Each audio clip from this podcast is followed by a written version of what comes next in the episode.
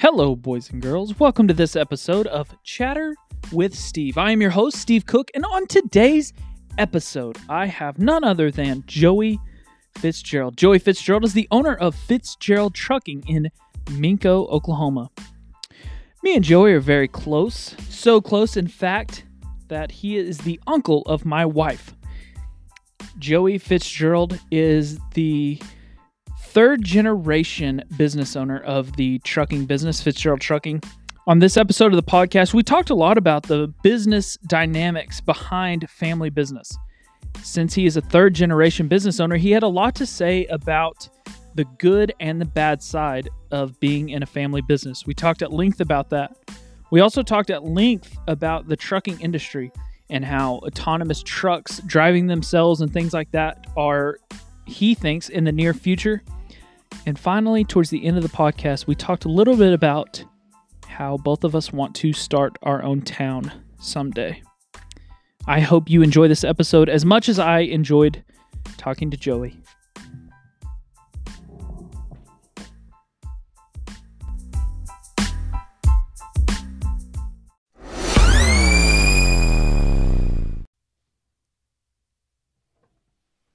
Mic check.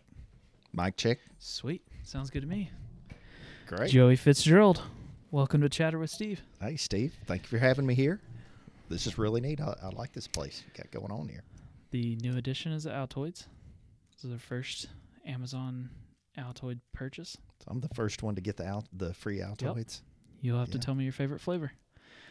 We got I've tried these before, but More Never of a, more anything of a else. wintergreen guy. um what are we talking about tonight? Business? Uh, I guess so. If that's that's what you want That's to. my favorite hobby. That- It's, up to mine me, too. huh? Yep, it's it's mine too. I saw a, uh Facebook meme a while back, and uh, it was, it was I forget what the it was like so- cars or something, and said, and when you're at a softball game or it was like some sport event event, and nobody wants to talk about cars or no, I'm that way when I go to. Hannah's softball games. You know, we get there and everybody wants to talk softball, and I'm like, man, who wants to talk trucks? Man, who wants to talk business? Yeah. Well, that's what Lindy gets mad because I'll hang out with like some of my friends that have businesses or are interested in business. She's like, "What's he up to?" I'm like, "Uh, nothing new." Well, like, what's he been? You know, is he doing anything? Or I'm like, I don't know. She's like, "What'd y'all talk about?" I'm like, "Well, we we've always like thought this would be a good business idea, and we talked about it for three hours." You know, and she's like, yep, yep, that's "Okay." That's it. You know, that's one of the ways that Joe and I got to be really good friends was we had these common interests. And then when our daughters were playing on the same softball team, you know, we'd pull the chair pull our lawn chairs off over to the side and we'd be talking about that and we'd talk about trucks for an entire weekend. You know, talks or oil field or business and things like that. And uh, our wives are sitting over and they said, You think they ever get tired of talking about trucks? Do you like talking about trucks a lot? oh yeah. Gotcha. Yeah. I, I'm I'm kind of a gearhead and Gotcha. You know, I didn't know if you were more on the business side or if you liked, are you about 50 50 or what's your, I, I'm probably 50 50. Um, my dad is kind of a different way. You know, it, you know, you know my dad, and he likes the business side of it, and but he like he'll talk cattle for years. oh, gotcha. when I was young, one of the things you kind of get into of where I think has had helped me, I was the kid that was always carrying instead of a car and driver or hot rod magazine, I'd all those trucking publications that you'd get for free. I'd sign my dad up for all of those. You know, and they just get all these Like those free Fitzgerald publications. trucking has every, and I would get those. It was like commercial truck trader, and then I'd get the Southern Motor Cargo, and you know all these trade publications. But I'd read them cover to cover. I'd take them to school with me, crazy. and you know when everybody else, the teacher, you'd walk around, you know, would be like, "Hey, "What are you doing? Uh, put that hot red magazine away." Shopping for some ice. And I'd have the one out that was like Southern Motor Cargo that was like eh, on the latest uh, rear ends and transmissions in, in offerings in trucks. And they, I'd like, I'm doing research. Oh, okay, Yeah, that's okay. you got away with yeah, it. I, I'd get away with it. You know, they, oh, oh yeah, you're just doing research. Carry on. Yeah, Did, uh, like family business, that's something that we like really have kind of the same past with as far as your grandpa and your dad. What were some of the harder parts about? Was there like a transition period where both of y'all were in it, or was it kind of two separate deals? And then, or how's the the transition of that? Well, I mean, I, I grew up in the business, and so all three of us were always kind of there. So all three of y'all were there at one to- point. we had a very narrow window of Oh, about a year and a half of when my grandpa was driving, I was driving, and my dad was driving. My grandpa did not want to go take the CDL test and wow. to can change his over because he, you know, had So he was all before pre CDL. He was. Oh yeah, he was pre. I was Gotcha. pre CDL. Oh, I didn't know that. Yeah, I, I Huh. what the day I turned 18, I'd been studying the manual and I went back then you just went and took a test. So a it was all written written. test. It was all written test. You had took no driving test for a CDL and I went and converted my operator's license to a commercial chauffeur's license. Gotcha. And a few days later I went and got my health card because I mean it had been like my goal. I love trucks. Yeah. I wanted to be a truck driver. Yeah. And I was like, the day I turn 18, I'm getting my commercial chauffeurs. Here I go. Yep. And then I'm going to get my health card. So, So when you everything's worked legal. there, like all three of them, was it like somebody was in charge? Somebody was. I mean, you were probably clearly just an employee. I was a peon. Yeah. Yeah. But was it was that a weird transition phase, or was it super smooth, or Yeah, those things always have their bumps? their bumps in the road. I mean, you know, I've I've heard a few stories, not a lot, but between my dad and grandpa when when my dad was young and starting out, and you know, and everybody kind of had their own niche or niche, whichever, Oh, depending on how niche. niche, uh, Yeah. yeah. of the way they wanted to take the company and wanted to Mm. take the business. And what was uh, the difference? Well, I've actually just learned some of this recently. My grandpa would haul anything you could get on a truck, but and he had operating authority. He got it in 1940, and that was the old intrastate regulated authority. We were regulated like a uh, electric utility, you know. So they would decide, hmm, no, we have enough trucks. You don't, you can't get in the trucking business. Whoa. Yeah, it was that was up until 1980. The entire nation was that way, Hmm. and then they deregulated the entire nation, but they allowed the states to still regulate intrastate, Gotcha. and we had the good intrastate authority. I mean, it was Gotcha. you know it's worth a lot of money because they could, and it said on our permit, you can haul this, but you can't haul this. Weird. I, I have an old copy of our permit that says, for example, we could haul cotton out, you know, anywhere we wanted, but we could haul used ginning, or, no, we could haul ginning equipment, bagging, and ties on return trip only. We could That's haul crazy. used household good furniture, so we could move somebody, Hmm. but we had to load or unload within a 50 mile radius of Minco. So wow.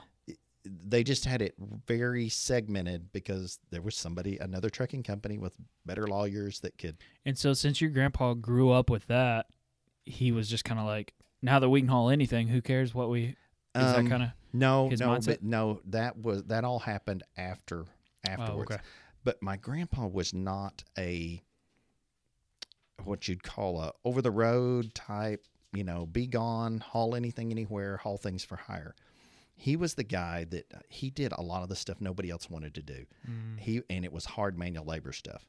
Hmm. So somebody in Minco wanted to build a house, and they'd say, "Hey, we need brick." So he'd go load the brick, go get the brick loaded, and then come unload it at your house. Hmm. Then we're going to pour a foundation. Okay, he'd go buy go buy the Portland cement, come and deliver it to you. Need a truck? I'm your guy. Yeah, uh, Gotcha. He'd go get the load of sand, the rock, everything. He would go uh, like once a month. He would go get a load of coal, and he'd buy the load of coal, bring it to Minco, and then he would peddle it around town because people still had coal-fired furnaces, Gotcha. and he'd you know shovel them off a ton, go weigh it, come back, collect the money. Wow. So he was kind of you know would kind of sell the products too that he was doing. Um, as far as livestock, you know, we were known for being an ag hauler and we held livestock for years. He hauled in little bobtail trucks. You know, a big operator in Minco might take an entire bobtail truck, you know, like a 28 foot bed or Right. something like that. But he had a lot of people that would like call, Hey, um, the sale's coming up. I got three head to go. He said, okay. And then somebody else would call, hey, I'm sending some cattle too. I got four head. And so he would put petitions in there or mark them and bring them at load to Oklahoma City. Wow. And so that was kind of the difference. When um, he hauled hay, he bought and sold hay. He had the contract um, to haul a lot to the stockyards uh, because back then they fed hay at the sale at the there wasn't a sale barn in the cattle in the pens they would feed hay and so they bought a lot of hay and he had that contract and he would buy hay all around Minco, Chickasha, and haul it into Oklahoma City. Gotcha. So you can see the difference. He wasn't really, you know, he was buying and selling products and using the truck to do it. Right. And um, my dad always said he grew up doing that, and he said, "I'm not going to haul anything that won't walk on and walk off on its own." he was sick of Gotcha. he because that was another thing. My grandpa was too cheap to buy a lift. so on the truck, so they hand loaded everything, hand loaded Whoa. everything. Gotcha. And uh, they so my dad said, "I'm taking it a different direction," and he also wanted trailer trucks, and so he Gotcha. he that's when he went to the cattle trailers, trailer trucks because we'd always just had little bob, short bobtail trucks, hmm and my dad started hauling cattle, and then he just liked he liked the cattle people, the cattle buyers, he liked the cattle business, and was kind of a means to an end. As you know, he's a big cattle operator now Right. and you know he didn't really want to grow the company that much he wanted to use the company and the cash to flow fund his. to fund Gotcha. getting into the cattle business buying land Gotcha. um, So any capital from that was just going into the other business, not Yes. necessarily to not not grow necessarily the to one grow business. it yeah Right. he would do if there was something he saw that would make money he did a few things like Right. he got us into the pneumatic wasn't going to starve it or anything like that. exactly Yeah. and so you know it, it was a good thing and he was going to keep it going but that was his passion So was that a good thing when you when it so when your grandpa was done, was that a good thing because that helped you he didn't care about being in that business forever or was it kind of a bad thing cuz it you were like, "Ah, no, we can grow if we do that." You know what I mean? Um. No, I, I mean, um, my grandpa, we we let him be in it as long as he wanted to be in it. He and I have probably a little more in common Hmm. than me and my dad because my grandpa liked trucks too. Oh, you know, he liked being a truck driver. My grandpa liked working on trucks and tinkering with stuff and fixing it. He wouldn't take anything to a shop. He was so I mean, again. I hate to say he was cheap, but I mean he was very tight and conservative, thrifty. He was a depre- he grew up in the depression. You know, nothing was totally wore out. You know, Right. You know? And if it is, we'll just save it. yeah, that's right. part Save of it. Oh yeah, yeah. When we after he passed away, when we cleaned out his barn, you know, you'd pull boxes off and like, What is this, this is a new for? part. Open it up. No, he put the new part on. This is the old part. He put it back in the box and put it on the shelf. just in case. yeah. And so, but yeah, that's uh that's and so each of us kind of went a different way. I wanted to grow the business. Um, I hauled a lot of livestock early on. I really enjoyed that. Uh, you know, I kind of miss that and miss the people, but Is that the biggest appeal of it? Is getting to deal with down to earth. Yeah, I mean that it, it's great. It's uh, I mean uh, the the uh, the operate cattle ranchers are great people. Uh, you're working outside a lot. It's pretty Right. nice, and you know, nice weather, and going to the sale barns, hauling back out to them. Um, you're being entrusted. One of the things I looked at it like that's different than working for you know a big company or whatever. When you go out there to load, you're being entrusted with their maybe their year's work, Right. you know, and they're loading it on the truck, and you're responsible And for it's that. a live. and it's a it's a live product, and I mean it it can be their year's income, you know, Right. depending on the size of operator they are, and so that's a lot of trust, and so they have to trust you, have to like you, and have you know, Yeah. and and we built that trust with our customers. My problem with it uh, when we started growing was that it's very difficult to haul livestock. I want to say legally Oh, with gotcha. the hours of service. Gotcha. Um, I can tell you an interesting story about that. When they went to electronic logs in, in trucks, and now they have they gave them an exemption Right. and but they weren't going to initially. And the the Eric Pearson, he's the local uh, DOT like FMCSA administrator for Oklahoma City. He was having meetings going around the, the state about the Explaining. explaining the electronic logs and the new regulations. He, he's really a good guy. You know, if you if you need information, he is there for help to help you. He had a big meeting up at Woodward and talking about ELDs, electronic logs, and he said this guy stood up and said, "Hey, I have been hauling cattle for nearly 30 years." And he said, "There is just no way that we I can make it and that we can do this with electronic logs." And he looked at him and he said, "You know we didn't change the hours of service, right?" it just now has to be recorded electronically. And he said, "Yep." So what you're telling me is that You've been driving you've illegally. been le- you can't do it legally, and you haven't been doing it legally for 30 years, and now now, now that we're forcing you to do it legally, you can't.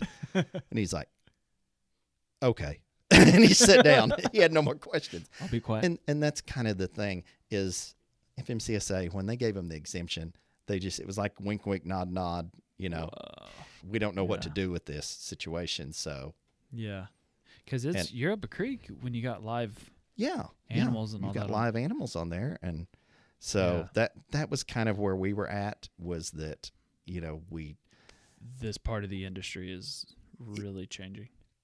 I couldn't I didn't feel comfortable with putting a driver in there saying, "Hey, you just got to get it there somehow. Just make it look right on your log Yeah, and and do that." So, yeah, but we were fortunate. So much of many of our customers, we kind of worked in a radius to where we would haul uh, livestock in from the farm, from the market. I mean, from the farm into the market, and then we hauled the from cattle from the market back out to the farm. We didn't really run the feed yards or right. anything like that. But still, you know, you'd start early in the morning when you have one big sale day at Oklahoma City. Yeah, You'd start early in the morning, and then they want those cattle out of there at night. So there were certain times of the year. stick you know. around. Yeah. Yeah. So you just have to. So What do you mostly do now? Is it all? it's almost all cement, fly ash, construction. We do some fertilizer, industrial minerals, salt, some products like that. Those are the trucks that, that do those products. They're gone more and stay out through the week or run further Oh, so a lot of that's over the. ro- I mean, Uh, the, some of it is the, what I call the industrial miner- minerals. Uh-huh. It is. gotcha. Um, then the cement and fly ash, a lot of it is more local, but it's in different regions. You know, we have some trucks that work in Kansas. Uh, the, the guys live there. We have some trucks at, at, in Tulsa, but most of our drivers they're home every night, um, maybe one or two nights out a week on a special job. But everything we do, we do it within the hours of, hours of service. We're running electronic logs on everything. There's just too much liability. You can't right. do it the other way. A- And that I, that's one of the things my grandpa taught me, and then my dad passed on to me too. I remember them saying, "If you can't do it legal and make a living, then you're not. You shouldn't do it. Yeah. You know, Well, it's not a business you should I be. mean, in. Yeah. Every time you get pulled over or have a wreck or something, you're Oh yeah, a- and that it's that the industry's turning into that. heart attack.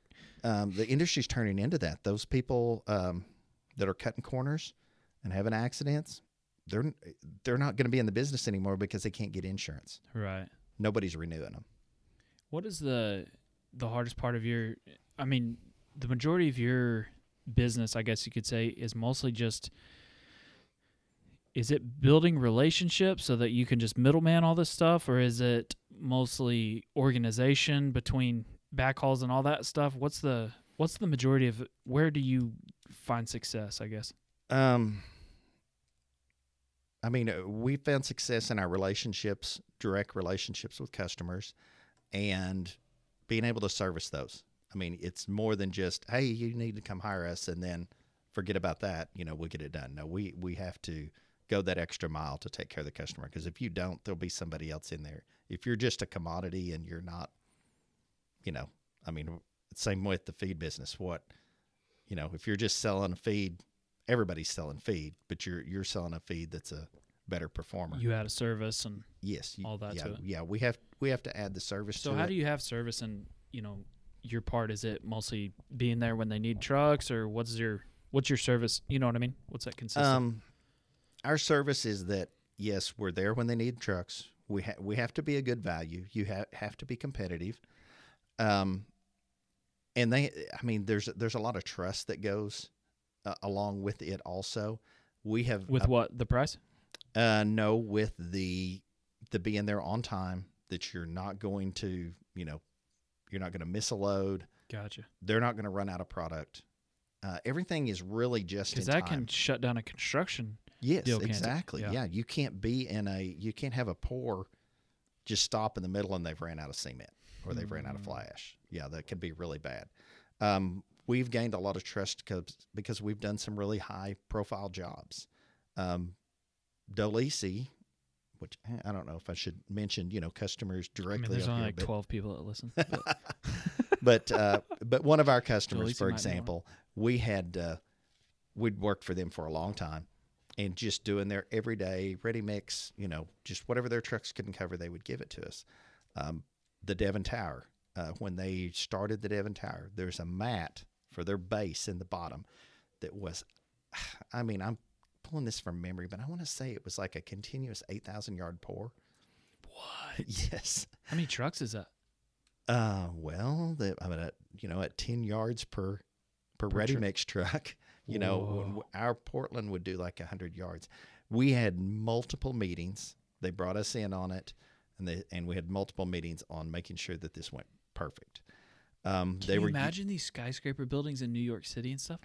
oh yeah, Getting yeah. those semi. Do they do it overnight or how do they? yes, do a lot of the stuff York they City did like that. overnight. uh, well, you know, Oklahoma City, we did it over a weekend. They started on a Oh, really? they started on a Saturday Do night. they shut down streets for you and stuff? Or Oh yeah, yeah. They they closed streets. They couldn't Really? do that during the week. So they started Ah. on a Saturday night, like at midnight, Mhm. started pouring, and we finished about 24 hours. They finished about 24, 26 hours later. Yeah. Wow. I guess you have to. The concrete Yeah. set. I mean, you don't. Yeah. They had um, they had three pump pump units um, that they were pumping it into it where they had like hoppers set up and they had so many ready mix trucks dumping into these hoppers and for these pumps pumping it to different spots on there and they're just pouring it out there and the trucks are just lined up coming in there and you know every bit of they're testing all of the cement you know it can't be too hot Oh wow. uh, I what I remember, wh- I can remember it perfectly. It was about this time of year. It was in January. Cold, cold, Great cold. time.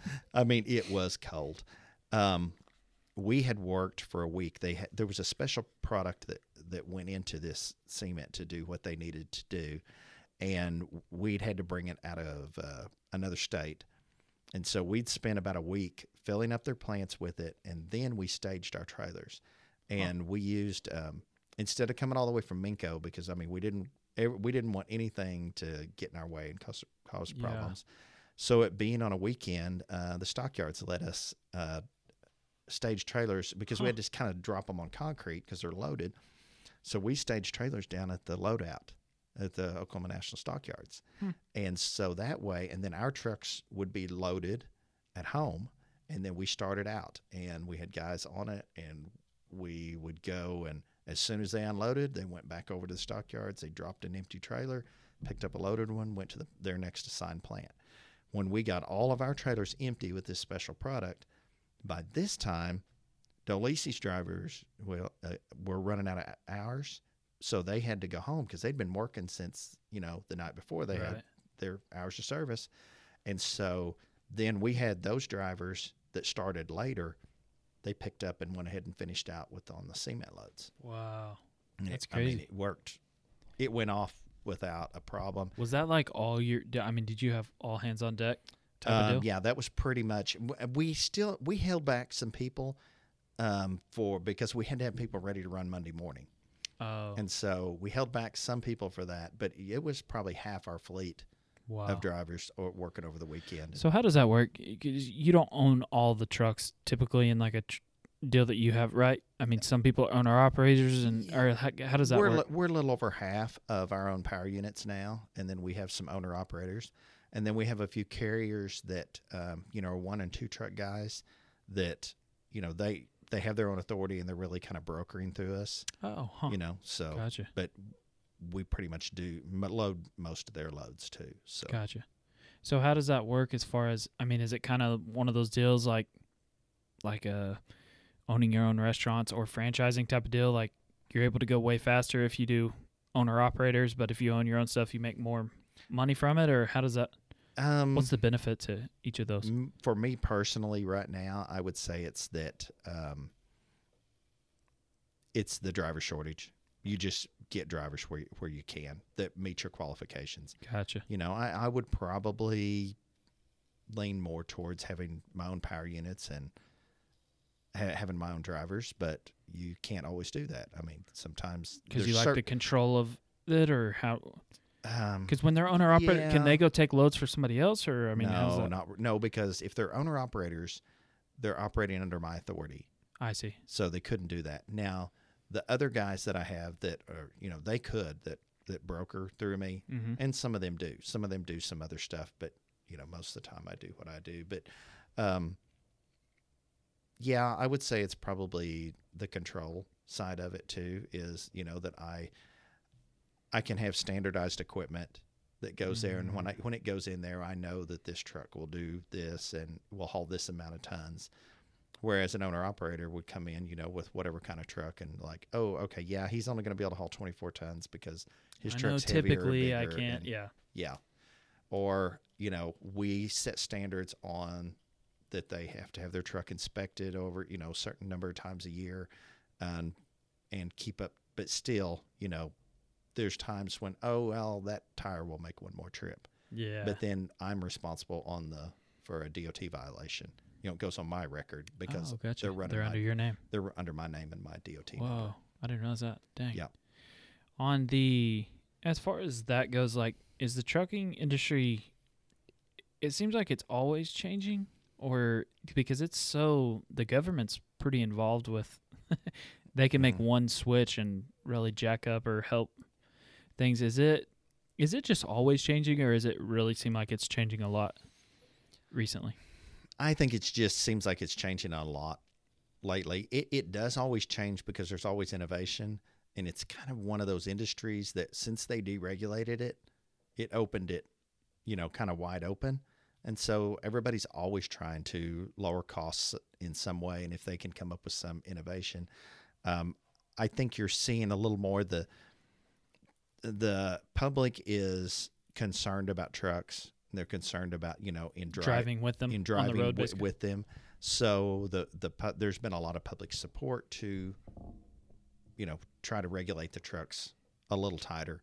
Um, but I read an interesting article in one of our uh, it was one of our truck publications, and they did a survey of the public, and it was kind of about online shopping and Amazon, and the public at a time when they want they do not want drivers to drive outside their hours, of service. They want you know stiff regulations on them you know drug testing as we should have.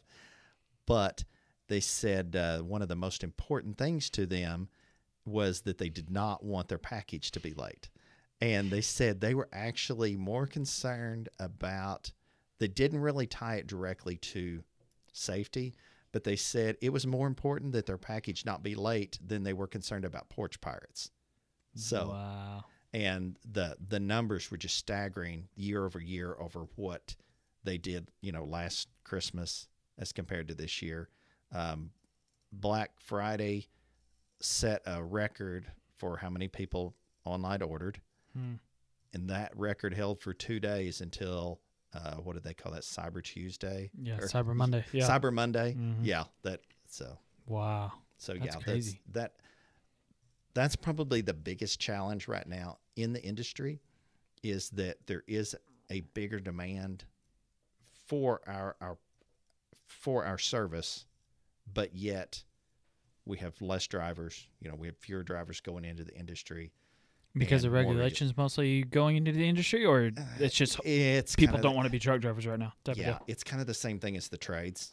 You know, Mm. it's seen uh, the tra- all the trades, and they're kind of seen as a less than career. Right. You if know, I have well, nothing I else should go going to on, I'll do that. yeah, I should go to college first. But you know, they're going to college and going in debt and coming out and trying to get a job that pays thirty six thousand dollars a year.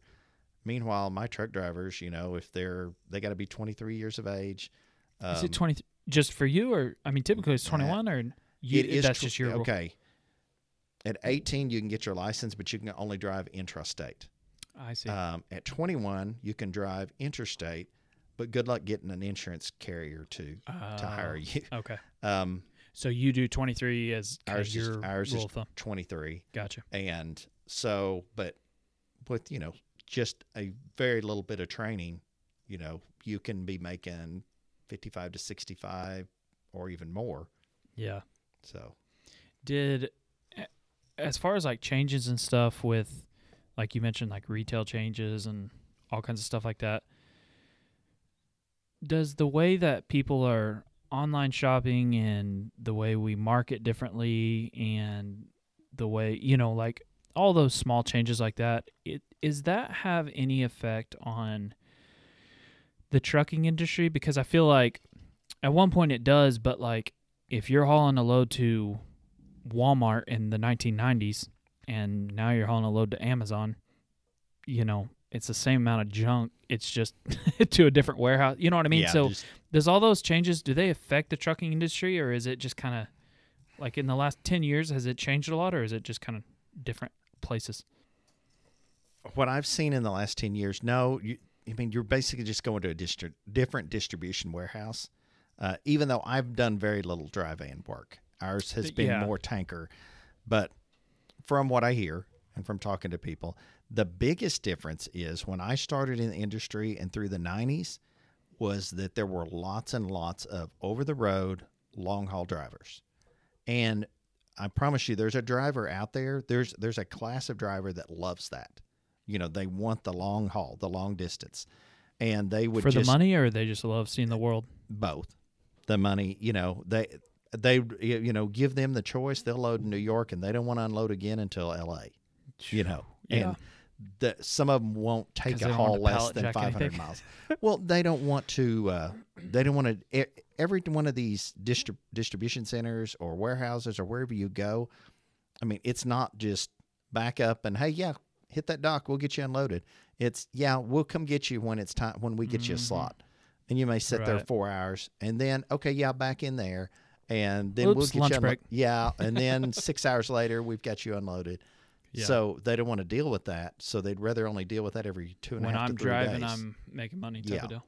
And that's the biggest difference because a lot of that, your big carriers, your JB Hunt, your Swift, you know, you'll look at those, their trailers are on rail now. And so it Oh. has gone more regional for different reasons. One, they're saving money. And two, the newer drivers coming in don't want to do that. They want to be home every night or at least Yeah. out and back. yeah, you a know, couple days. so it that's the big difference I've seen that's made it change more Hmm. more regional. And I see that I see that coming more and more. That is just going to be you're home every night, pretty Mhm. much as a truck driver instead of if you ever get to if you really want to get futurist and get out there and and look at some of the models they're predicting It's with autonomous. autonomous. Are you serious? You think it really will? Oh yeah, there's about three different models that any one of them could happen. I don't know which one, or there could be more, but the three right now are autonomous trucks with you know very few drivers. In you know possibly getting to a point where there's no driver in a truck. Or But- if a driver's in a truck, they're going 14. I mean, they don't have any Yeah, they're just sitting there doing- regulation. Yeah. Yeah. well, no, I. I don't know if they'll Not regulation, but like no time for sleep or anything like that if they're not having it, right? Yeah, if they're not having to, it just depends on how far the government wants to go on autonomous. But Yeah. you could let's say let's say you go to a totally autonomous truck, okay, and there's not a driver in it, but yet it probably won't deliver to a warehouse. You know what I'm saying? That it'll Mhm. go to maybe a staging yard, and then a local driver right there will come get the truck and then take it, deliver it, get it unloaded, get it reloaded, get it back in the staging yard. That's one model. So basically, truck drivers will get shorter and shorter distances Yeah, to that- where you're just hooking and unhooking, basically. Yeah, that there's one that's one model. Then there's another model that they're already trying where the truck drives on the road by itself, but then when it gets within, you know, say it's ready to exit off the interstate, then they turn it over to a guy or groups of guys that are sitting in a room like this with the steering wheel and it turns it over to them and they're looking at screens and mirrors and looks just like mirrors and everything just like they're driving the truck almost like a simulator but they're actually controlling the truck. And they get it off and take it down the few streets and take it into the warehouse and they come up there and then they communicate with them hey yeah I hit this dock and then you back it up to the dock. And then boom you sit there and you're working an eight hour day and then as soon as you back it up to the dock boom you get another truck flashes to a different location different truck you're taking it in there Whoa. or boom you said we- people are already doing that? there's some they're testing that now Yeah. They had it was on CBS Sunday morning. Really? oh, about a year ago. And then here's the really wild one. Um, they're doing pilot tests on this now. OSU tried to get a grant to build a test track, and I think they went ahead and moved forward. They didn't get the grant, but they decided to go ahead and build a test track. Hmm. This Can this is the, Trucking sponsor? no, the, this is the really good one. It that I It's thought only thirty million dollars, probably. this is the one that I thought could really have the most potential. So you take I forty Okay. running east to west coast. Okay. Go to the center median or go over to the side of I 40 in the right of way. You build two lanes that are going along with the traffic, but they're inside bar- barriers. And then you run the electric power grid over the top of it. Mm. And the trucks all have, It's like a trolley, basically. yes, but they're not on tracks. Right. The trucks have that little mandrel up on the top that touches them just like the trains do. And then it's totally electric, autonomous trucks running, they said, possibly 70 miles an hour, weighing up up to maybe 96 or 97,000 pounds. And they're running in like those uh, convoys where they're like really just running a few feet Oh, off each other. Uh-huh. They're all running the same speed. They have no driver in them. They don't need to ever pass. So they're just meeting each other. If they ever have a wreck or anything, they're not running with the public. And right. they said their prediction was that if they could remove 90% of the trucks from our highways and put them all in there, our our highways with car traffic would last 100 years. A, Whoa. a concrete highway would last 100 years. And then all they would have is just these two lanes so you and do think the this- government would get on board with something like this? The government is that on would board. save the an federal insane amount of highway, money. Uh, the Federal Highway Administration was the ones that were uh, Oh. offering the grant that you know Oh, wrote wow. the, yeah sponsored the grant, and they can get the trucks off of diesel engines and onto electric motors, and then you don't have to worry about the the battery life and all these different things because you're tied into the grid. Um, the other thing was they can. Uh, there was another advantage.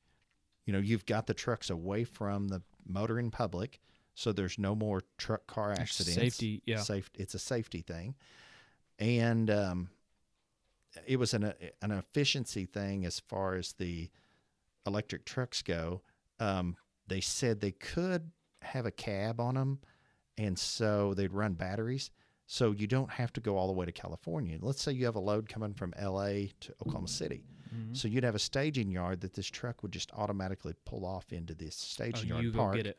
Then a driver goes and gets it, and It's it has a enough transloading deal. and it has a bat, enough battery life to go like a, about hundred miles, Oh, I see. and they go out, make their delivery, get it reloaded, bring it back to the staging yard. It heads back to California Do you think any of this stuff will be in like your life? I mean, like your I think there will be some of it and something next year. No, in, in yeah, be nice. I think there'll be some of it in my lifetime. Yes. really. Yeah, I, I, really think it's moving that. Which one that do you think is the most likely? I don't know. I, I like the last one the best, but What do you think? uh, no, no, I'm good. But I am just not certain that it. Uh, I'm not. There, there are some problems with it. Generally, most of our problems on these things have to do with political policy, public policy. Mm, Okay, you have something like that one that makes the most sense, would be the most efficient, would work best for everyone, except the railroads. The railroads are a big opponent to it, and the lobby money behind that, and the lobby money nuts. behind it. Um, then when you start talking about autonomous trucks with no drivers, then you start getting the unions involved, and Uh, you know the so a lot of things that make a lot of sense. You there's so much opposition. there's so there'll be opposition to it, and so. Huh. wow, yeah, that's crazy. I didn't even think about that part. I'm sure that. Do you think that that's a real?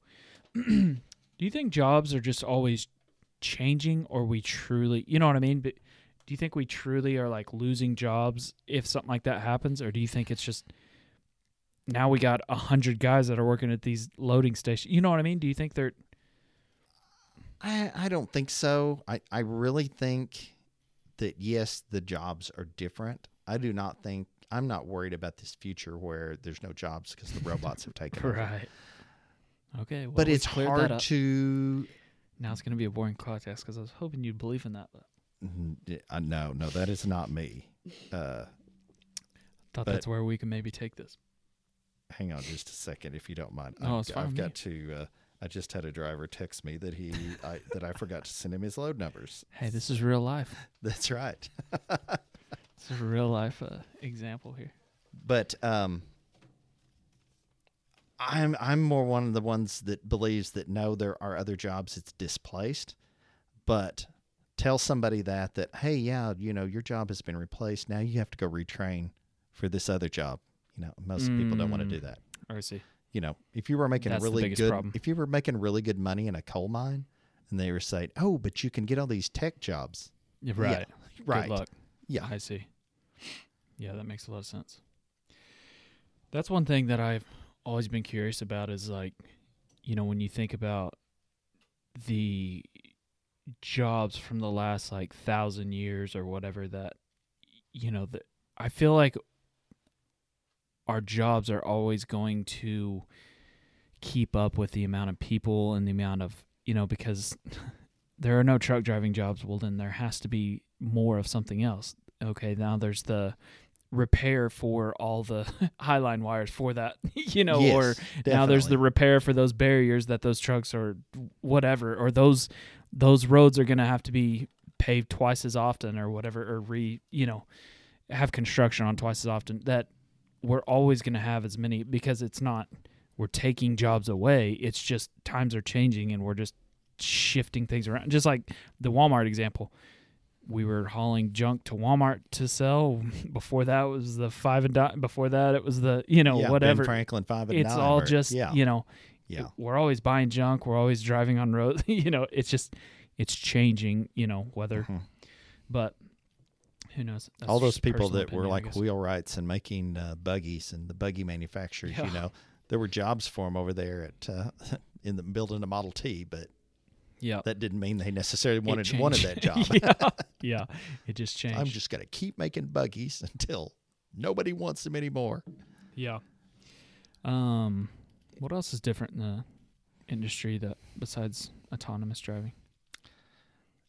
That's that's the biggest one right now that seems to. and you think that'll happen in your career time? oh, I think Some- so. I mean, I mean, I mean, they're there now. Uh, uh, they delivered what was it? A load of dairy products or cheese or something all the way across the country recently. With wow. w- they had two guys in there, but the they never had to give any p- input. they were so nervous. I mean, they were just they were just sitting there, and the truck was driving. And this Wow. wasn't on a test track. This was on real highways. oh wow. and it did Do you it think that's very likely to have something like that?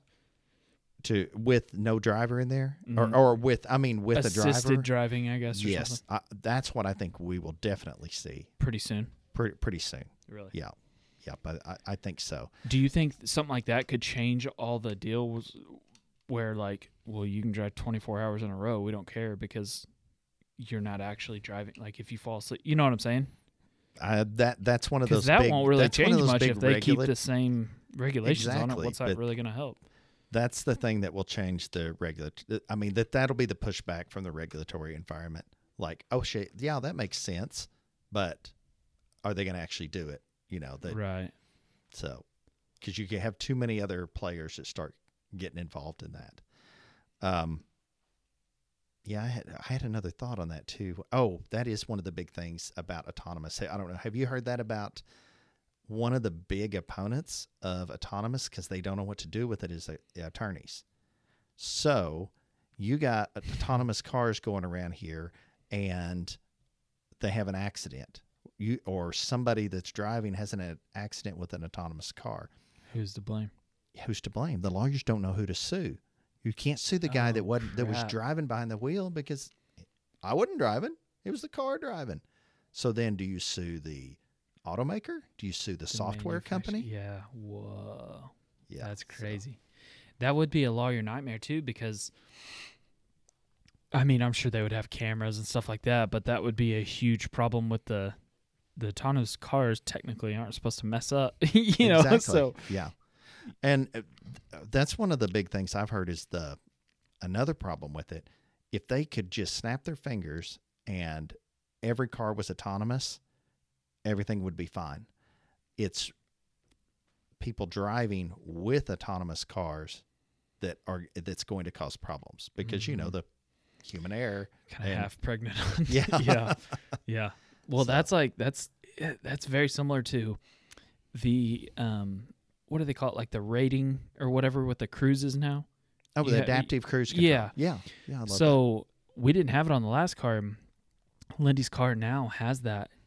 And it's stuff like that that that's what she said the other day. She said, if this thing ever goes out, I'll probably like run 70 miles an hour in the back because I'm just assuming it's going to slow me down. But if somebody like turns it, you know, there's some like parts of it that jacks you up because you're depending on it to, Mhm. if you start depending on it too much, then you can run into the back of Mhm. somebody or whatever, you know. But if somebody turns in front of you or something like that while you're got it on, it'll sense a car and slam on its brakes or something. You know, there's there is weird stuff that when autonomous and people Mhm. mix, it's kind of a you think it's going to do one thing, but it's thinking the other. And they say that's going to be one of the most dangerous times of autonomy is when it, it requires some human input and, new. and people start trusting it too much, but yet they still need to put some input into it. They said that that's probably going to be far more dangerous than full autonomy. Wow. You think cars or trucks will be first to go Probably cars, just because there's more people driving? a bigger market for it. Yeah, and and the you won't have the regulatory hurdles Oh, yeah, that's true. that you know they want to make it and you know everybody's cons- everybody's scared of a truck driving itself you yeah. know? i mean Yeah. Nobody's scared So- of a Prius running yeah around. exactly like if it runs over a kid, that would kill him. But yeah it's not gonna hurt any other know, cars. he runs in the back of your f-250 did you feel something what was that? what was that yeah. Yeah. so yeah but uh no that's uh I, well i actually have that uh that adaptive cruise control on all of my newest trucks that i've bought oh, really? have that yeah I and it's great um, because I figure if if it'll pay for, I mean that's not a very expensive option, and it'll pay for itself if you avoid one accident. Yeah. And you know the one you worry about is oh uh, there was one up on the Will Rogers Turnpike back maybe ten years ago. It might have been longer. Um, the guy was within his hours of service, but he was just kind of halfway dozing. You know, Mm-hmm. just was he was on autopilot, had his cruise on, wasn't paying attention, and didn't realize it. He came up on traffic. There was a wreck, and traffic was stopped. The truck went over the top of like six cars before it got shut down. Never touched a brake, basically. Yeah. So I mean, that's that's a- the Whoa. really bad thing that, and Adaptive this this help with that. adaptive cruise control would at least make that accident Make an attempt. lessen. It would Yeah. lessen it. Yeah. Um, I mean, I've been in it. I've tested the systems. I went, you know, uh, Meritor. They had like a ride and drive event Huh. up at the up at Remington Park over here at Remington Park Really? out there in the parking lot, and uh, they let you test everything. The uh, roll st- it has a roll stability control, and it has the uh, they had one where they take a car out in front of you, and basically you had your foot on the accelerator like you were going to ram it, Yeah. and it would just lock up the brakes, just bring it to a stop behind that car.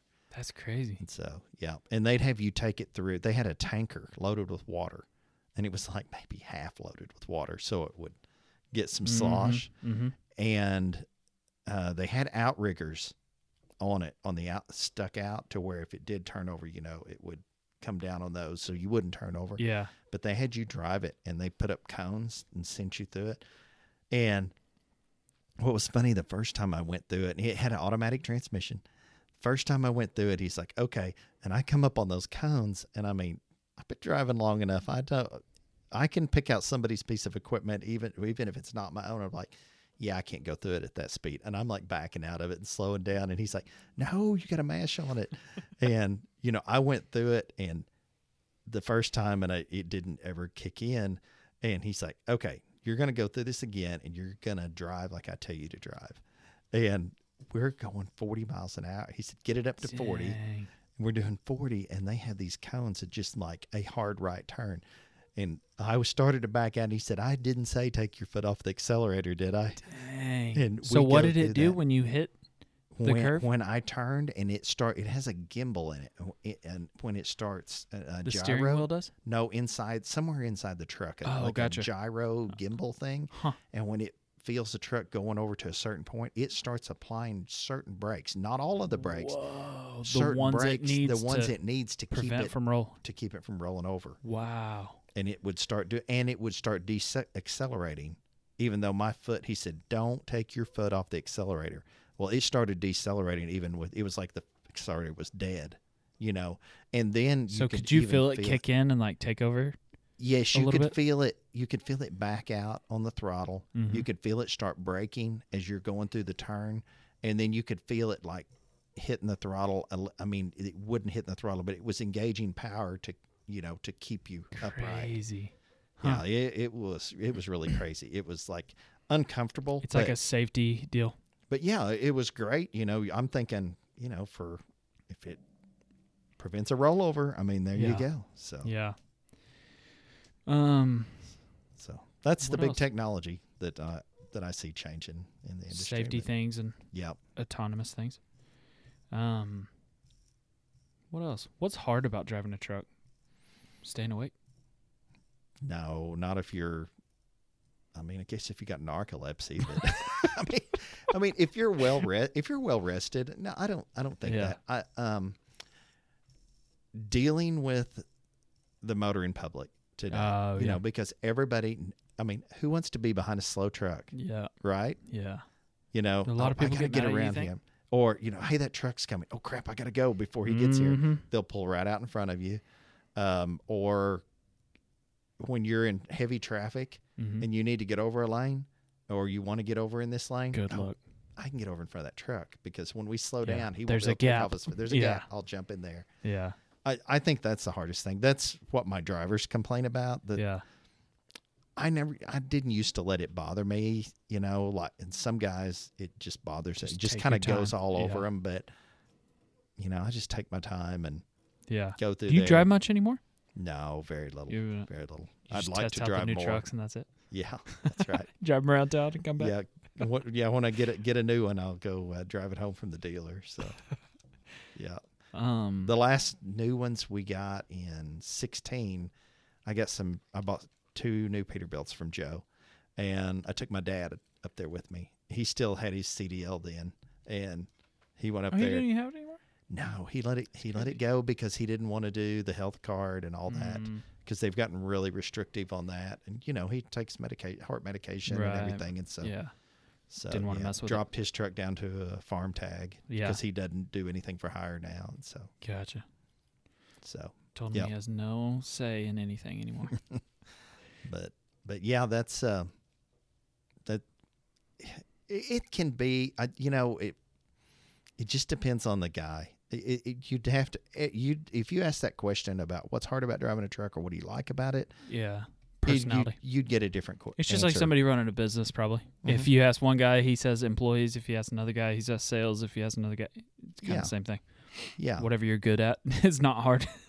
exactly. yeah. And every kind of trucking is different. Um, I can, I mean, I loved, I liked hauling cattle. I loved pulling a tanker. Loved, loved the pneumatic. I like the unloading because you know we have to actually operate a blower. We have to operate the piece of equipment to unload. So again, it's a niche market mm-hmm. that that we do. That goes back to our service level. You know, if we Right. Not everybody can. yeah, we go in. it. We go in there. We try to train our drivers well to where they can get unloaded in a short amount of time and get out of that customer's way. Uh, we don't make a mess. We don't spill anything. We don't plug up. If we do, we clean everything up and we take care of it afterwards. Hmm. So you know that, and not every, believe it or not, not every carrier does that. Yeah. Um, but that's one of the things I liked about it. Now, one time I borrowed a flatbed when we were doing our backyard landscaping our backyard at our house. I borrowed a flatbed from a friend of mine, and I had another friend that I could go to Eastern Oklahoma and buy flagstone and rock. You know that you buy at these stone yards in Oklahoma City, and they'll Mhm. charge you an arm and a leg. Go direct to the source. You can go over there. Most of the money is in the freight. like you can go to the Wichita. Mountains and just scoop it up with a Yeah, no, bobcat. no. I, kn- I knew a guy with a query. He had it palletized, and it was in the middle of the summer, and I go over there, and you know he loads it all up, and we pay him for it, and it had the winches and the straps on it, and I start strapping it down and throwing the straps over it and winching it down tight. Took me like 45 minutes because I probably you know didn't know what I was doing on a Yeah. flatbed that well, and got all that done like it was supposed to be secure. And I got back in the truck. I was just, I was sweating. I was hot and tired. Told Holly, I said, if I had to make my living with one of these things, I'd be out of the trucking business like Yeah. that. I said, but A you know, there's, but there's guys that, that love that, you know. Yeah, So- that's a weird. That's a weird deal. Some people like different things. Yeah.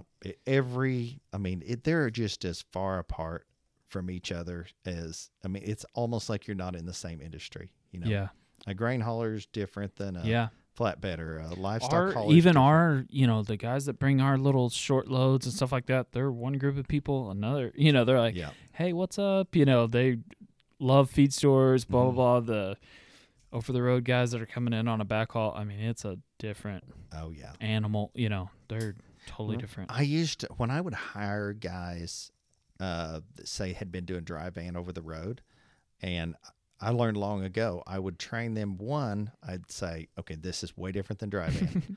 you know, do you, are you sure you want to do this? Uh, because you'd get some different kinds. One would be like, man, I've got to get off the, I got to get off the road. My wife is saying, you know, I, you know, I'm gonna get a divorce if I don't come come home. I got to be home more.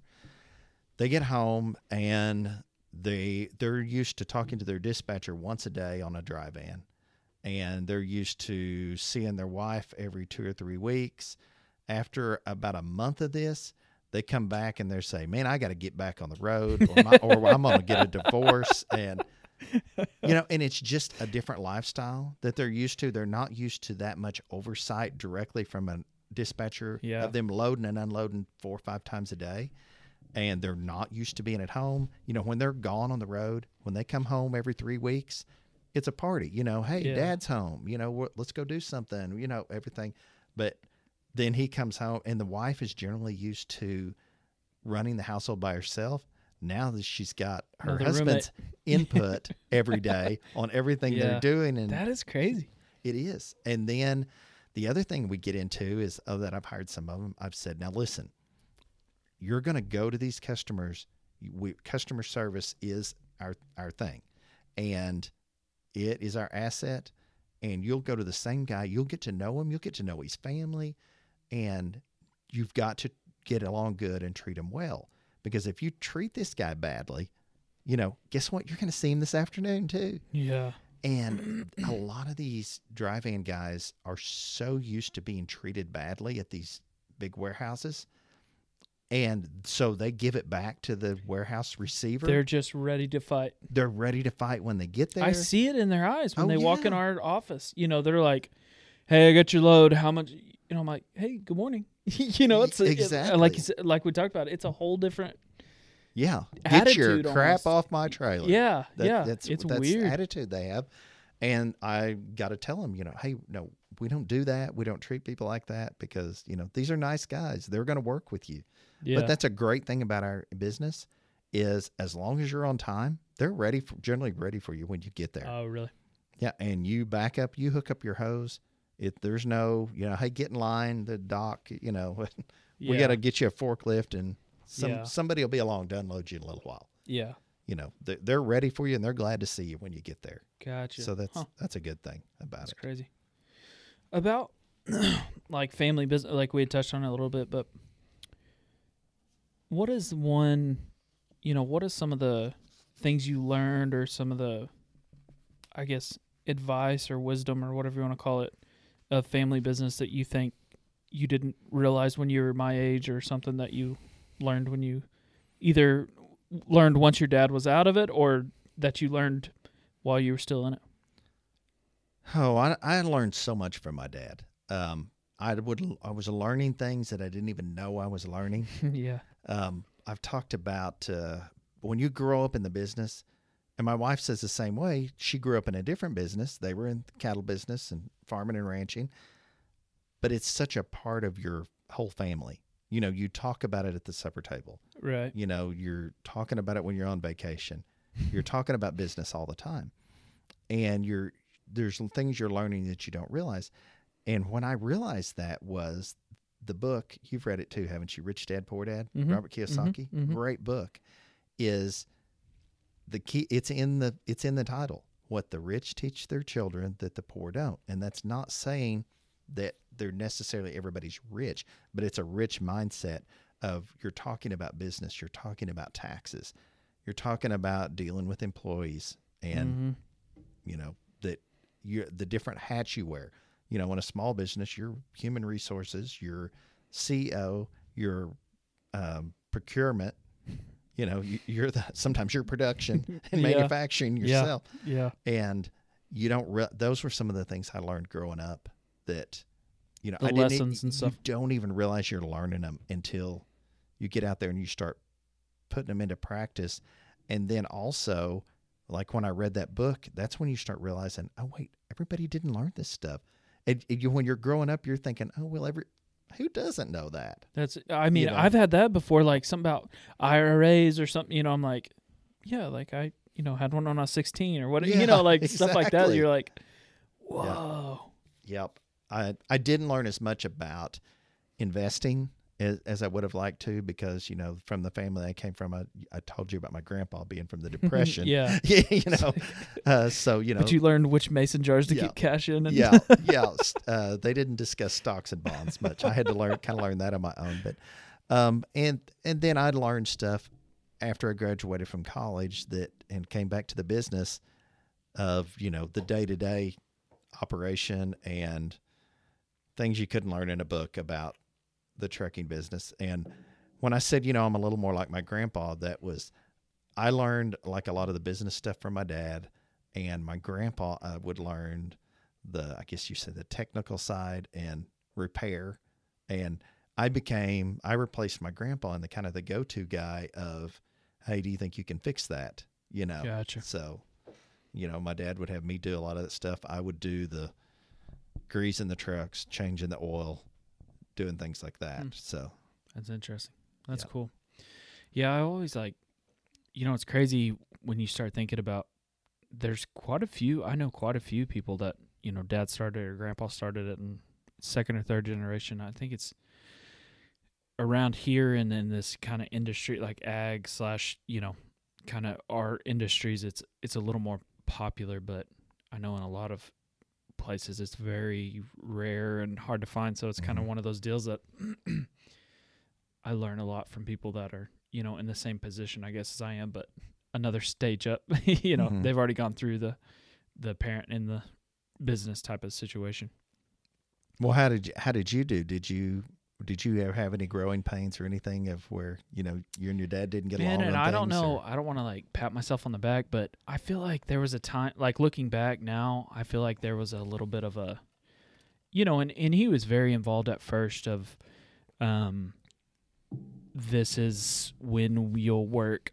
You don't take Saturdays. You know, there's Mhm. like in retail, Saturdays are your most important. We don't take those days off. You know, there Yeah. was very like involved. Now it's like, hey, are you at the store? you know, it's like, Yeah. are you in town? You know, and so we're still obviously like he's involved, but there was a period where he was very involved. And then I don't, this is what I was talking about. The bragging part is I don't want to say like he was like, okay, he knows what he's doing, but I think there was a period of time where he was like, okay, he's taking this seriously and, you know, yeah, our sales are up quite a bit. you know, I think Yeah. there was some some of that like I proved myself at the same time uh, as at the same time of I was growing. You know, I was kind of mature enough to handle more and stuff. So I don't know. I feel like that that was that was a big part of mine that now it's like I don't care, you know, yours you're as in financially vested as I am, you know, Mhm. whatever you think type of deal. So now I'm financially vested, but at one time it was kind of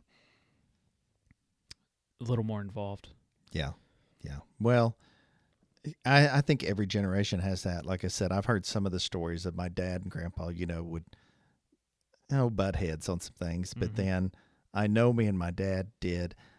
I think some of that came from he really wanted me to get into the cattle business. He I, he really wanted me to do that Outside of trucking or just in trucking? out outside of trucking. Outside of trucking. I mean, he he wanted me to farm and ranch with him, hmm and because that was what his goal was. Right, and I mean. I, and I think you're you kind of want to pass your passion on to your kids, hmm and so there were times when he was like either the, he would say, "Well, we don't need to do this. We're not doing this," or "There's no way you can do that." Well, that was just like, "Well, challenge accepted," you know. Yeah.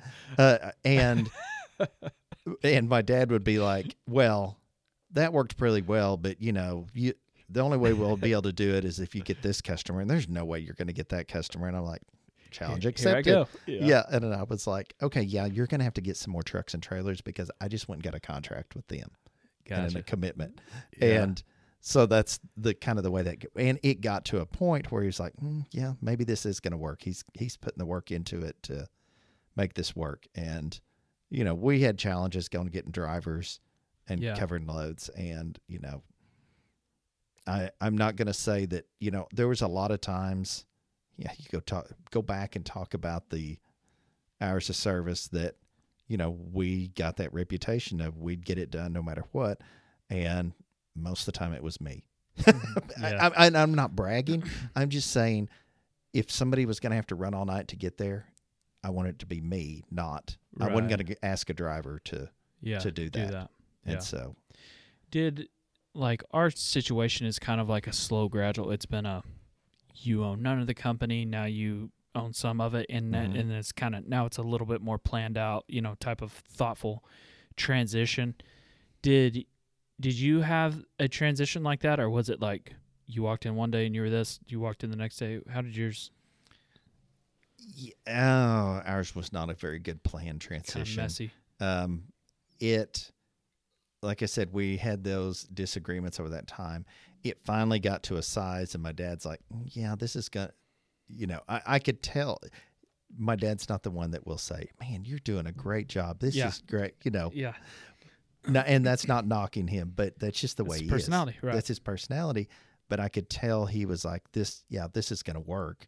And it finally got to a point where we were growing to a size that he was somewhat uncomfortable with because he was he worried about the liability of the trucks and then with what he was doing with the farms. And so he said, "Hey, uh, you know, I think it's time we start talking about me selling this to you and Holly because, you know, I, I'm kind of wanting to get away from the liability. You're wanting to go do some things that I'm just a little more uncomfortable with. Not financially, it's just the size, uh, you know, the the liability more Right. so. And so that and so then we worked out a plan and we said, okay, we're gonna buy you out and at this price over and this amount of time. over this amount of time. Gotcha. So- That makes a lot more sense. Yeah, that's So- that's one thing too. I've heard horror stories on. You know, hmm I'm not selling, and you know, Yeah. over my dead body, and you know, no, no, no, we never that, really you had know. that. And, and you know, that was one of the things too of when we started on early.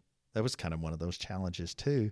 Was my dad was like, well, there'd be, you know, there's no value here. You can't, you know, we, you'll never be able to build this to a size to that anybody would To want to buy about. it. Yeah, to Right. worry about it. because when you And- started, I mean, was it a couple trucks or was it The three trucks. three trucks? three Yep. trucks and, and it could have been bigger before that it could have been bigger than that years ago It's they, kind of like we had was- talked about. That was they just didn't he wanna wanted do that. Yeah. Right.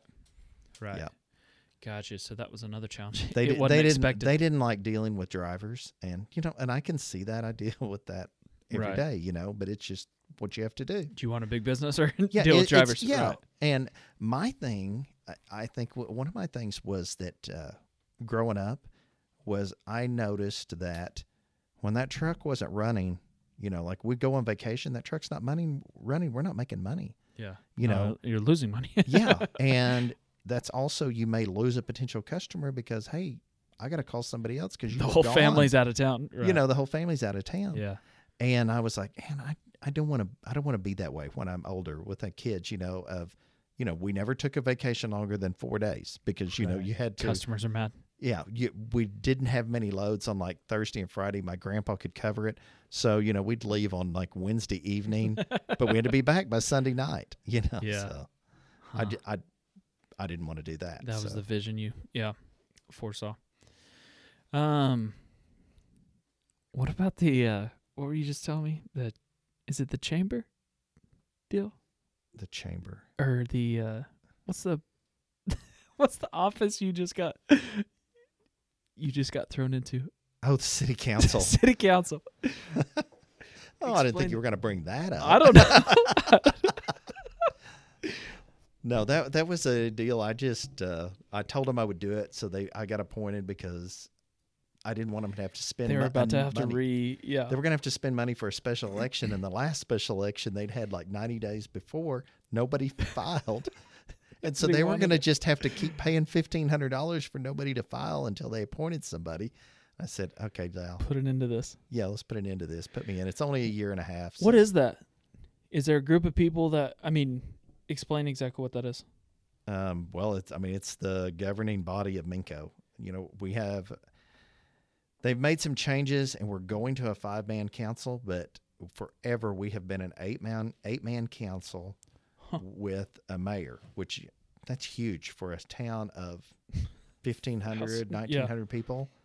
I mean, that's it. That's and that's the point we're at. There's two councilmen from each ward. It's sometimes hard to find people that are willing to serve Yeah. two from each ward. There's four wards in Minco. You know, Gotcha. so yeah. So you're about to go to a five with no mayor? Is that what you said? um, I no, I think um, you still have to have that. you I I forget how they, exactly they changed it. It's either one from each ward and a mayor, or it's five men and they elect a mayor from them. You know, Gotcha. like a chair. Gotcha. So I, I'm not certain on that. And there was a lot of people that didn't want that, uh, but it prevailed. They they passed it in the vote. So of the And people. what are you what are you responsible for with that? Like, what are some of the decisions? the we got to pay the bills every month. Uh, we're over the the chief of police of the police department, uh, the water depart the water plant, water department. Do you think, which you're kind of just not getting into it, but do you think that's something that somebody can really turn like a, a town or a city around by having like two or three like real sharp people in there? Or is that kind of like city manager slash, you know what I mean? Is that kind of I, I think you can. whole, No, I, I think you can. I do not think you can with the eight man council. You have way Too too, many opinions? You have way too many people to all get moving in one direction, and gotcha. it's With no one in charge. You could put two good people on there, and if everybody else is against you, What's it going to help? yeah. Gotcha. And especially when you've got that many people and you're having trouble, you know. Okay, so one of the people on the council didn't even file, but for his seat, but nobody else filed against him, and so you by default you automatically are still in there. So you got two positions basically that didn't even want to get filled. yeah. Yes. Yes. That's crazy. So yeah, that's that's that's a trouble in a small town. But So what's But your yes, I- vision? I think what's you your can- vision for Minco then? oh, I I really don't know that I have a vision for Minco. what I would like to see Minco grow. Minco can grow. Um, the problem is, is we we're short of housing. Uh, I you know I own some rental properties there, and I practically have a waiting list. Really? For them, I didn't know yes. Yeah, well, and Mason owns some too. He- Yeah. he, never has any empty. He never has issues. any nice properties in Minco stay rented out. So, and it has especially been that way since we built the new school. So it would be Mm. nice to be in a situation where we could have some. Uh, But how do you affect that from? Do you, can you affect it from that side? um, Like, how would you do that? Do you offer a could- tax incentive for? You know what I'm saying? Like, how would you affect that? I would probably, you know, that if they made me King Joey, you know, Okay. which, uh, Let's play hypothetical. yeah, um, I would probably do some of it with zoning, and then go, Oh. and then if you do some zoning and uh, you do some things where you try to go go out and find developers that would come in to buy land around Minco to Make be able to easier develop to- into a housing to one good housing addition. Now the problem Minco has is we there's more people that want to live there. We need nice housing there, and you need to grow your population because as you grow your population and you grow population with income, you get more businesses. but you also have until that point you also have to provide water city you know water sewer fire police for those people and that could kind of kill you too on your budget until you get the more businesses and more tax revenue Right. in there. But everyone's always talking in Minco about um, you know they want to get a grocery store because ever since ours burnt down. Um, they want to get other businesses chain you know chain restaurants. Oh, i wish we had some more restaurants or all that. All of those restaurants they all look at census data and they go off of the census data for how many people do you have and how much do they make so you either need a whole bunch of people making average or moderate income or just a few people that make a really big income and because Could that- really skew the numbers. yeah, because they don't. Um, they're not going to come to a place where there's no people and they don't have any money. Yeah. And so, I mean, it's all. And because I think I've I've heard that from we've talked to some people at Tuttle and Mustang, and they said, you know, we can fight and fight and try to get the businesses to come here, but when we get the people to move here, all of a sudden businesses are just calling us, hey, uh, is there any property we want to build there? Mm-hmm. Because they've looked at the data and the data says, hey, well, we that's need why to be there. even Mustang was kind of on the bubble when they got the coffee shop. It was kind of like, I wonder if there's Yeah. enough people in Mustang to support. You know what I mean? Exactly. It's okay to support it, but are you going to have a really thriving business off? And that Mhm. was, you know, which that was a while back now, but even at that point, it was kind of like, I'm not sure if Mustang even has enough to support that. So, because you imagine if you're looking for, you know, I think some of their tickets are four or five hundred tickets a day. Mhm. That's a fourth of the town needs to come through every day. You know, it's exactly. the numbers are pretty staggering when you start thinking about some of these. You know, even the simple like Taco Bell and you know stuff Mhm. like that. I mean, they're doing hundreds and hundreds of ticket count. If you only Mhm. have that many people in a town, you've got to have the numbers is the biggest thing.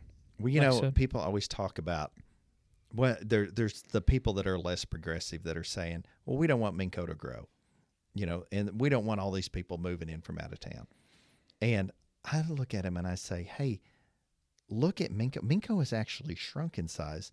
You know, we were the Really? big we were the big town. We were way bigger than Tuttle in back in the 50s and 60s. Really, I didn't realize that. Yeah, and Tuttle was just a wide spot in the road. Hmm. We played y'all in football and basketball, and we had all the businesses. You know, we had the movie theater. Wow. Everybody came to Minco on Saturday. Huh.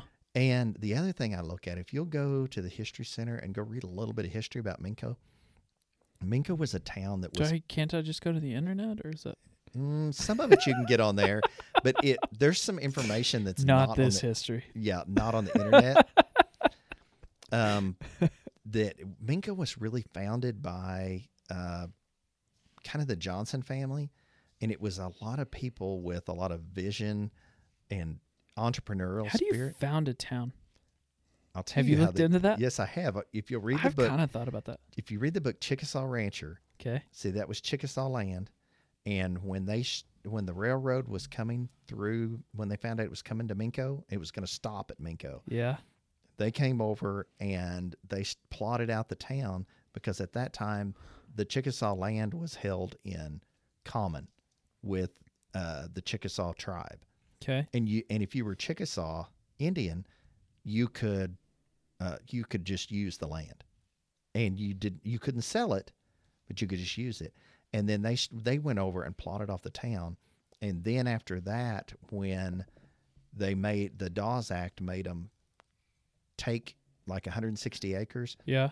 Okay, the family members started that like one of them took Minco as their 160 acres, and then they were able to start selling off and they developed the town. But Do you think you can still start a town today? If you go buy a bunch of land out in the middle of nowhere yeah, I think you and can. just yeah, like a planned community. mm-hmm. It's happening in Florida. really Yeah, there, uh, on there was some- oceanfront property and yeah, stuff. ocean. There was some uh, like seaside Florida was a total planned community. They just went and bought the land and. Well, we just went to that Rosemary Beach, hmm and it's like like all the T-shirts and stuff say like 80s or something like that, Yeah. 1980s or something. You know, Yeah. it's like so that wasn't even. That Yeah, you, you could do it, but I mean, you got to think about what's going to bring people to your town. You Right. you're going to have to have something. But it has to But be in the middle of nowhere, but also have some appeal to it. So get this about Minco. So uh, CB Campbell, who was that Montford Johnson, who the Johnson Ranch, where Braum's is now. Okay. Huh. Okay, CB Campbell was his nephew. He's basically developed downtown, built downtown. Of Minco, not yes, Tuttle. Okay. of Minco, and hired the uh, architect that that uh, designed downtown Kansas City to come down, and he designed downtown Minco, and that's why it's all brick. Huh. And it was uh, we've torn down so many buildings, but it was actually much bigger, and we had hotels. And really? here's the interesting thing: was where do you know where the Shuttons live over by my house? Ed and Mm-mm. Linda Shutton. That was C.B. Campbell's house. He built that in around 1890. It was a two-story house, much bigger house than it is now. in the back of that house is a deal. They call it the octagon. It's an octagon-shaped like tower. That's where you had fights. Nope. It was actually one. It was a viewing. It used to be further down in the bottom there, in by the creek, and they've actually the lower half of it rotted, so they lowered it one story. But it was down there, and what it was was the viewing platform for the wealthy people to come in and watch the polo uh, ga- matches Yeah. and to see the horses that they were going to buy. And people came from Europe. What? We Minco was the premier uh, polo pony, Get out of here. yes, Huh. in the nation. Do you think the interstate messed up a lot of that though? Oh no, Minco was dying before then. Oh, okay. So, it wasn't that. No, no, I, no. You know what? Um, You think it's the wrong people? I mean, what what got Minco originally started its decline in the '60s was post World War II when people started driving like to Oklahoma City to work, to Tinker, to FAA, Mhm. uh, Western Electric. You know, they were all people got more mobile, mhm. and whereas before people shopped in Minco, they stayed in Minco. The farmers that lived out in the country, you had you had a lot more people living on farms.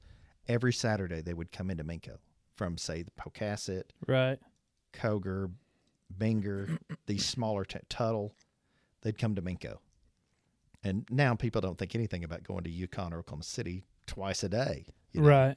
Like, oh, I forgot something. Let's run to Walmart. You know, Yeah. that Hmm. was, but, but yeah, that's, that's what I was saying was it was people with a really big vision were people that, and people were making money in Minco. So like the coffees, they had a hardware store, the Woodworths, Mm-hmm. you know, there were people that came from back east. They were like, "Hey, I think we can make some money in this town called Minco," and they came there because it's the railhead. You know, it's on the Chisholm Trail. It's the railhead for the Rock Island Railroad, and so, though, but you know, I don't, I don't have the vision that Minco can ever be that again. But Come on. we we do have. why you're on the.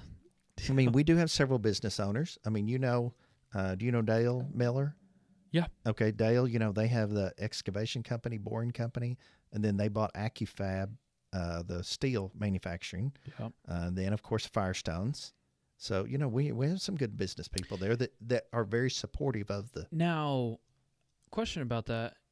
I know sales tax is the only way that they that the city gets money from that from anything. I mean, more or less, right? Yes. Does anything like what he's doing or, you know, even trucking stuff, does any of that have sales tax that affects the town or how does that work? Mm, You see what I very mean? little. That's that is a problem Now, it's an economy, you know, boost as far as there's Yes. jobs and stuff like that, of course, but there's other benefits, but I didn't know if that has any direct services services don't have taxes on them.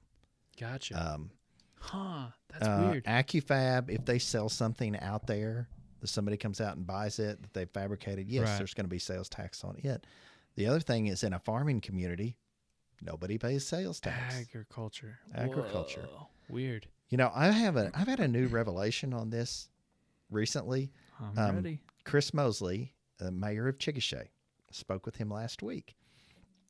And Chickasha, he was telling me Chickasha's running a pretty good sized deficit because of what they're having to pay the fire and the police department and just, you know, the size of city they are.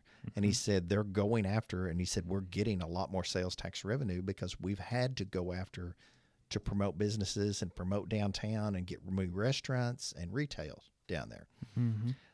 his thing was he talked to uh, you know Lonnie Paxton, our Mhm, senator, mhm. And he talked to Governor Stitt about it, and he said, "Do you We're realize get Governor Stitt on the podcast. you're going to have Governor Stitt on there? you should. He's a great guy." I wish that'd be great. And uh, he said, You're forcing us to recruit poverty. And they were like, What? And he said, Because cities, the only way they can raise any money is through sales tax, Mm-hmm. right? Mm-hmm. Okay. So he said, We have to grow our sales tax bases. So he said, What do we go after? We don't go after high paying tech manufacturing jobs because those, he said, those could hurt us more than they'd help us because, yes, it's, it helps the economy, but we don't get any sales tax revenue. But they also require sewer, water. Right. They're a you're drain on losing that. as much as you're. Yeah. As you're gaining, it's kind of a wash because you try not to really make a profit off of your water. You know, hey, we're going to make a bunch of money off you if you Yeah. get something to drink. And he said, so what we have to do for sales tax is retail and restaurants. Lowest paying jobs that are out there is retail and sales. Huh. And he said, and his point is that a lot of other states do at like an ad allow cities to pass ad valorem taxes or property taxes, but you know people in Oklahoma like low property taxes. Yeah. So Huh. That's interesting. Yeah, that's really crazy. I never even like thought about that side until some like local government stuff. You know, now that I'm a little bit older, I've had some people my age and you know stuff get into. I'm like, what in the world? But it is. Anyways. It, it's it. A lot of your cities are between a rock and a hard place on these things, because I think Minco is one of those towns that actually had quite a bit of money about 30 years ago. Hmm. You know, they'd done things responsibly. They really hadn't built a new water plant. But then, as you have these new laws coming in with DEQ, and they're like, "Hey, you got to do something with this old water plant." Mhm. Well, yeah, you can't do fifty thousand dollars in renovations. Right. No, you got to build a two million dollar water plant, it's either shut it down or go Yeah. into the whole. and you got to go do your sewer lagoons. They aren't good. So all these things cost a lot of money, and you have to pay people more. And these small towns are just having a really hard time with it Hmm. because they have one revenue stream, Yeah. and Walmart and And Amazon we've got have one wiped gas station. yeah. yeah. Yeah. Yeah, that's crazy. So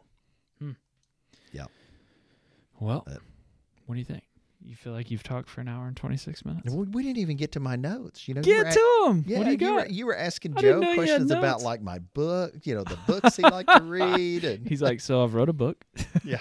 yeah, I wish I, I I You would came like here to. to. the podcast to reveal your book. No, no, no. But no, I did give you a, a little secret, uh, like you'd asked earlier, like what I felt like helped me early on, and that was just the reading. You know, the reading, reading trade publications. You know, I tell people that all the time. If they want to be successful at what they're doing, you need you need to learn and research it. Mhm. and that was one of the big things I said was the the reading every trade publication in your business and learning you know reading other books. I I know when I was in high school I read uh, Iacocca. Have you read that one? I just bought it because you. That Yeah. it's a great it's a great book. A little bit dated, but it's still good. And uh, Art of the Deal. I actually didn't read that until after he got elected president. Oh, really? I'd never read it before. I read it a long time ago. And then, of course, I've read almost all of the Rich Dad Poor Dad books. But yeah, do all all of the reading. And one of the things that that is common in them is also the personal relationships. I mean, that's one of the things. I see that a lot. You go back to the service side of it. You were saying, you know, what what do we do different? And that's one of the things we do. We have personal relationships with our customers. They have my cell phone number. They can call me. Um, we develop relationships on both sides. We develop a relationship with the cement supplier, and then Oh, we de- and the salesman with them, and we develop a relationship with the customer that they're delivering. I to. feel like vendor relationships is really missed by a lot of people. Like they don't.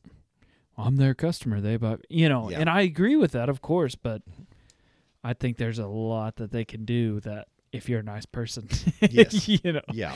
it can get you a long ways. Oh yeah, you know, people. What's the saying? People buy. They will not buy things from people they don't like and you Yeah. know, don't want to spend time with. You know, Yeah. they want to buy things from people they like and know. Yeah. Yeah, and that's, that's the truth. it. And that's one of the things that Joe and I have talked about that we don't like about the way things seem to be going because there's a lot of in the big corporations they want to try to take that personal relationship out and i think they want to do that because That's a disadvantage. your yeah your loyalty then is to that salesman it's not to the company right. and they're uncomfortable with that Yeah. Whereas if they just embrace it, and that guy's worth his weight in gold, you know, because Right. you've got a face with the product. And yeah. but that's one of the things that I'm I'm hoping in the I'm hoping that doesn't change that much, and I I probably won't enjoy it as much if everything I'm doing is just Pennies. type in a bid. Yeah. Oh, you're You know. cheaper. Yep, that's right. Okay, yeah. And when it when it becomes a commodity, but Right. you know, some of my, you know, some of my best friends really are in the industry. You know, I'm going, uh, look, I'm looking forward to it. Thursday and Friday, Joe and I are going to the uh, Oklahoma Ready Mix uh, Winter Conference up in Tulsa. It's a great time. You know, um, we go up there, you get to spend time with these customers. It's usually the decision makers of these, of our companies that we work for that are there. You get to spend some time with them. You have a drink or two. You go out to dinner with them. You get to spend it in a more relaxed. The summer conference, I really enjoy the summer conference. You ta- everybody takes their families, so you get to know their wives, their kids. They get to know your wives and kids. They uh, we went to the summer conference. Uh, it was the first one I'd been to this last summer, uh, and it was in Kansas City. And ha- Holly and Hannah went with me. Everybody had the best time with Hannah. I mean, all the customers just loved Hannah. They loved giving her a hard time. Um, You're like, hey, Hannah, now's the time we talk about a percent of sales. yeah, that's right. But and after the conference, you would not believe how many people called me and said, "Hey, really enjoyed meeting your daughter." And he's Huh. and they would be like, they said, "I couldn't believe she was 14 years old." He said, "You know, she she engaged people. She would talk to them, yeah. and they they said we love that when it's a young person that can do that. They said, you know, she would go to all the Holly doesn't like the like the social receptions that much, you know, where they just have like a reception hour. Just you stand around and talk, go Yeah. work. You go meet people. Yeah. Yeah. you go meet people and have a drink. Yeah. Hannah would go. She's like, "Hey, we going to that reception again tonight?" I was like, "Yeah." And we're, we're riding up the elevator. I'm like, "Why do you like this?" She said, "Because I get all the Dr Pepper I want, and you won't let me have all the Dr Pepper I want all the time." but we'd go up there, and she'd look forward to it, and she would engage with the customers, and so. huh. but- That's crazy. But yeah, that's uh, and that's one of the things that I'm big on is the the the uh, the trade groups. You Mhm. know, that's another thing I always tell people.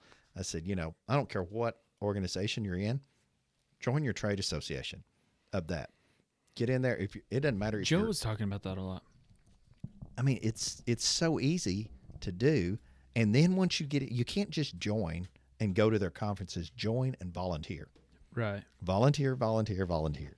You know, whatever. If if you get on a board, you get on a board. If you get on a committee, get on a committee and do something, and when it, and do a good job, and people will notice that. They'll be like, "Oh man, he's smarter than we thought he was." You know. And- And you think it leads to more business? Is that what you're getting at? Or I, well, I know it does. And it, how much time would you spend going around and trying to schedule a meeting with all those decision knocking makers? on doors? Right. knocking on doors when I mean it's a good return on investment. You've got everybody in one room at one place where you can talk to them there. and you're the head volunteer. You- yeah, and you've and you've volunteered to do something, and so you're speaking at the event. So I mean Yeah. that's uh, I, we have uh, breakout sessions on Friday, and I was they put me in charge. I don't know if they put me in charge of it or it just happened that way, because I had two of the. I'm speaking because I'm the legislative chairman, so I'm speaking on an item on. You know, on new rules on trucking, some of it, Oh, don't put me to And- sleep right here. and then there uh, I brought up two of the other people, one, which one was a guy with Bendix on this adaptive cruise control that you can put on trucks and roll stability control. The other guy is uh, uh, a, uh transportation attorney that defends you in a trucking accident lawsuit. Gotcha. and he's going to talk to them about what they should be doing to be prepared for before, at the time of, and after an accident. So, That's interesting. so yeah, so you know that's you get to get up there and you got to do a good job, but you know if you do, you know they'll usually recognize People that. think more of you. you know they think more of you, and you get you, you can't you can't buy that kind of advertisement. Yeah. So, and a and it's point. fun, but you know I I think it is. You know, Right. the- I enjoy doing it, so and enjoy going to these things. So, but anyway, yep, I look forward to those all the time. So, what else? I don't know. That's Is that it? that's pretty No much wise words? much. Wise words from Joey? No, no. If it was that, if I had that many wise words, I'd have to keep them to myself. They'd be just so good. So You'd have to charge me extra for coming. that's right. But I would like to do that again. I'd like, wouldn't mind doing this again sometime on a, you know, maybe a different format or different uh, topic or. But unfortunately, about all I know is trucks. So that's It's all right. like, like Holly and Rochelle had said. Do they ever talk about anything but trucks? You know? It doesn't matter. But- as long as you have a hobby you love. That's right. But I I have really enjoyed. I, y'all touched on that a little bit. I've enjoyed working with Joe on this, not just because we're friends, but I have always liked the truck sales side of it too, Yeah. and been interested in it. I, I actually had a cousin, uh, Bill Crothers, that did that uh, pretty much his whole life. Was just like a horse trader, you know, would buy and sell Yeah. trucks and equipment. And so- Easy. The horse trader comments. Oh. I'm just kidding. didn't say it was a negative thing, you know. A horse trader will will trade Just anything. Generally, yeah. yo, horse trader. Uh, He would he'd try anything he'd buy anything and sell anything he thought he could make a dollar on it. You're like, or worse, a horse feed trader. yeah, there we go. That's really scum of the earth. Uh, well, good job on your first podcast. All right. Hey, yeah, it was it went easier than I thought it would. Piece of cake. That's right. Thank you.